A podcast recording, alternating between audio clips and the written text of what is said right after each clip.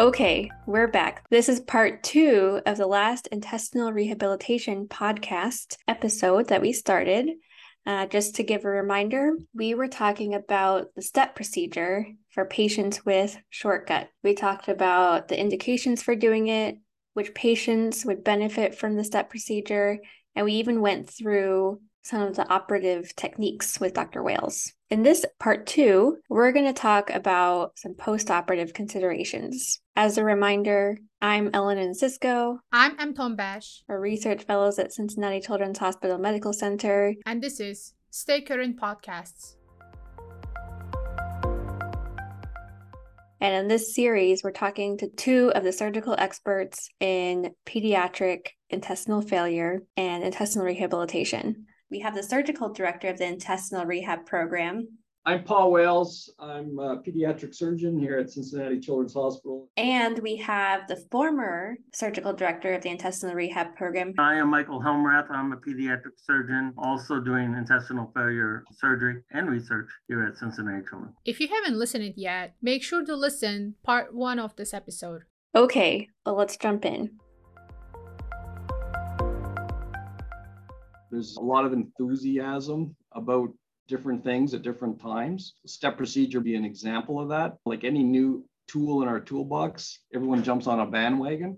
And then over the subsequent years, you start to figure out what the real indications are. So, Paul, what do you expect from a step? What do you tell families that your expectation is in their benefit to enteral nutrition from TPN, and what's the timeline you talk about? So, I think we have to remember that the biggest benefit of the step, for instance, is the fact that you're tapering the bowel and re-establishing a more normal caliber to improve motility. Okay, so what Dr. Wales is saying here is that when you do the step procedure and you're tapering the bowel, you're getting it more to normal caliber. What this means is you're not creating a new bowel, but you are redistributing it. In order to reestablish more normal caliber bowel, which helps improve motility overall. So the mucosa heals and ultimately and hopefully functions better. So a lot of these kids will have dilated bowel, and that's often the impetus for referral. But if the child is adapting and they're making progress, I don't operate. But if they're not making progress and maybe they're having a lot of complications for being on chronic TPN, such as liver dysfunction, then maybe we should look at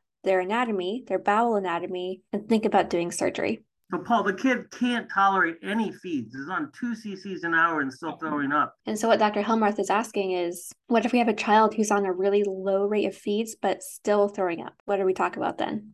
I tell the family, I describe the procedure, I tell them outcomes. It can take up to six months before you actually start to see a significant improvement in absorptive capacity. And how do we measure improvements in absorptive capacity of the bowel? That's measured with fecal fat alpha 1 antitrypsin clearance, xylose absorption, and even citrulline levels as they rise over time. It, it doesn't not happen overnight. And I think the reason for that is that inflamed, sick, leaky mucosa that you have in the setting of bacterial overgrowth has to heal. And Dr. Wales says that overall, we might even see a reduction of parenteral nutrition support about 50% half of the people that have a step will have progression of improved enteral tolerance half will have actually a worsen and so that six month time paul is talking about is very critical for you to analyze how the patient is moving forward. So dr helmrath is saying here is that the decision to do a step procedure requires a lot of thought beforehand.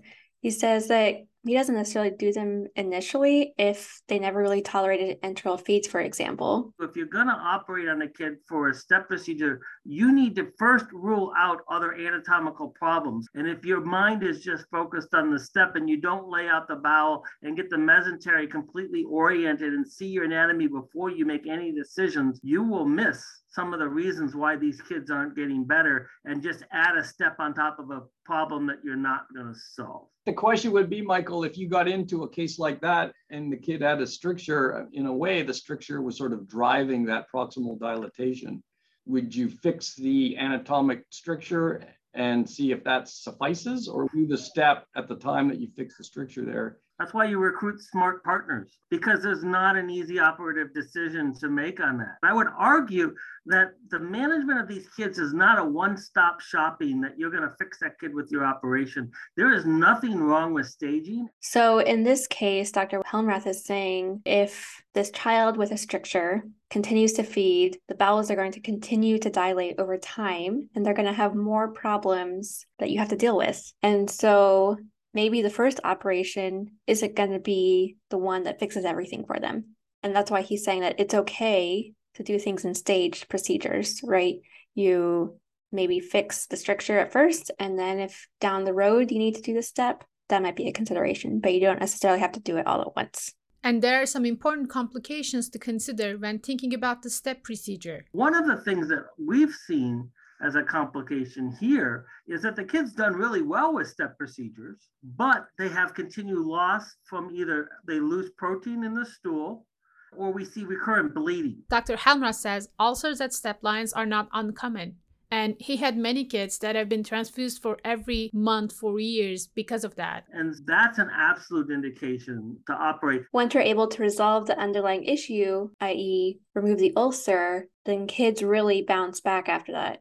They stop losing their protein, their albumin, they stop bleeding, and they're able to grow a lot better. So, the approach to the child with chronic blood loss in the step line is very much a surgical consideration. I agree, but I think A, it's an underreported complication.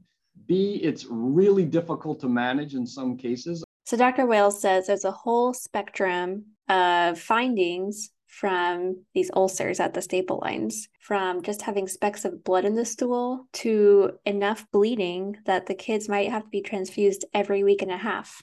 And often these ulcers can recur. My hypothesis is that this is a microbiome problem. I think you have a pro inflammatory environment. It tends to occur sort of type 2 anatomy, which is sort of the small bowel to colonic remnant in the absence of a intact colon ileocecal valve. So you got a sigmoidosa, which means more bleeding, and Dr. Wales explains what you see on the pathology it's non-specific inflammation. There's no vasculitis, there's no viral elements, there's no obvious ischemia, and the management can be super difficult. And teams working on intestinal rehabilitation have tried a lot of things, including enteral omega 3 lipid supplements, bacterial overgrowth management with cycled antibiotics or probiotics, 5-ASA, budesonide, immune modulators like Remicade. We've tried everything. But it sounds like none of those have been the perfect remedy. I totally agree with you. The overgrowth is a pan inflammation, and that's why GI needs to scope and you need to be present. And you need to look at the pattern of inflammation that's occurring. But Dr. Helmrath says that when you really look to see what the issue is, the issue isn't in the bowel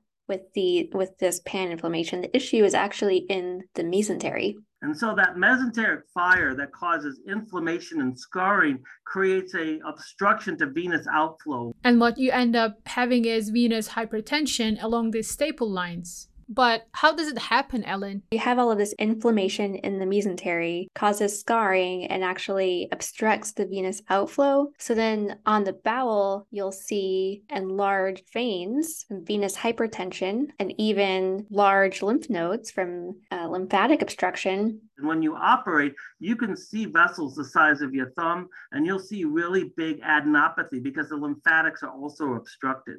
And it's very important to free up that mesentery from that scar, and it's a dense scar. And Dr. Helmrath says once you free up that scar, those big vessels come right back to normal. And then the question is, do you have to revise the step? Because I think the venous hypertension is what's leading to the bleeding that we have seen. And Dr. Helmrath will typically revise the staple line if this is the issue that he sees. I usually do it always with a hand sewn stitch and just reconnect it back. So the key to me in that situation of bleeding is look at the mesentery. Make sure you free up the mesentery. Don't just look at the bowel. The key point here is that even though the issue seems to be in the bowel, the underlying problem is actually in the mesentery. People say, How do you know you'll find it? It's so obvious if you're looking for it. The question is when you have 20 step lines, how do you know how many? Our colleagues here in GI label with methylene blue the ones and that it helps. There's a lot of intraoperative decision making, and this is one of them. So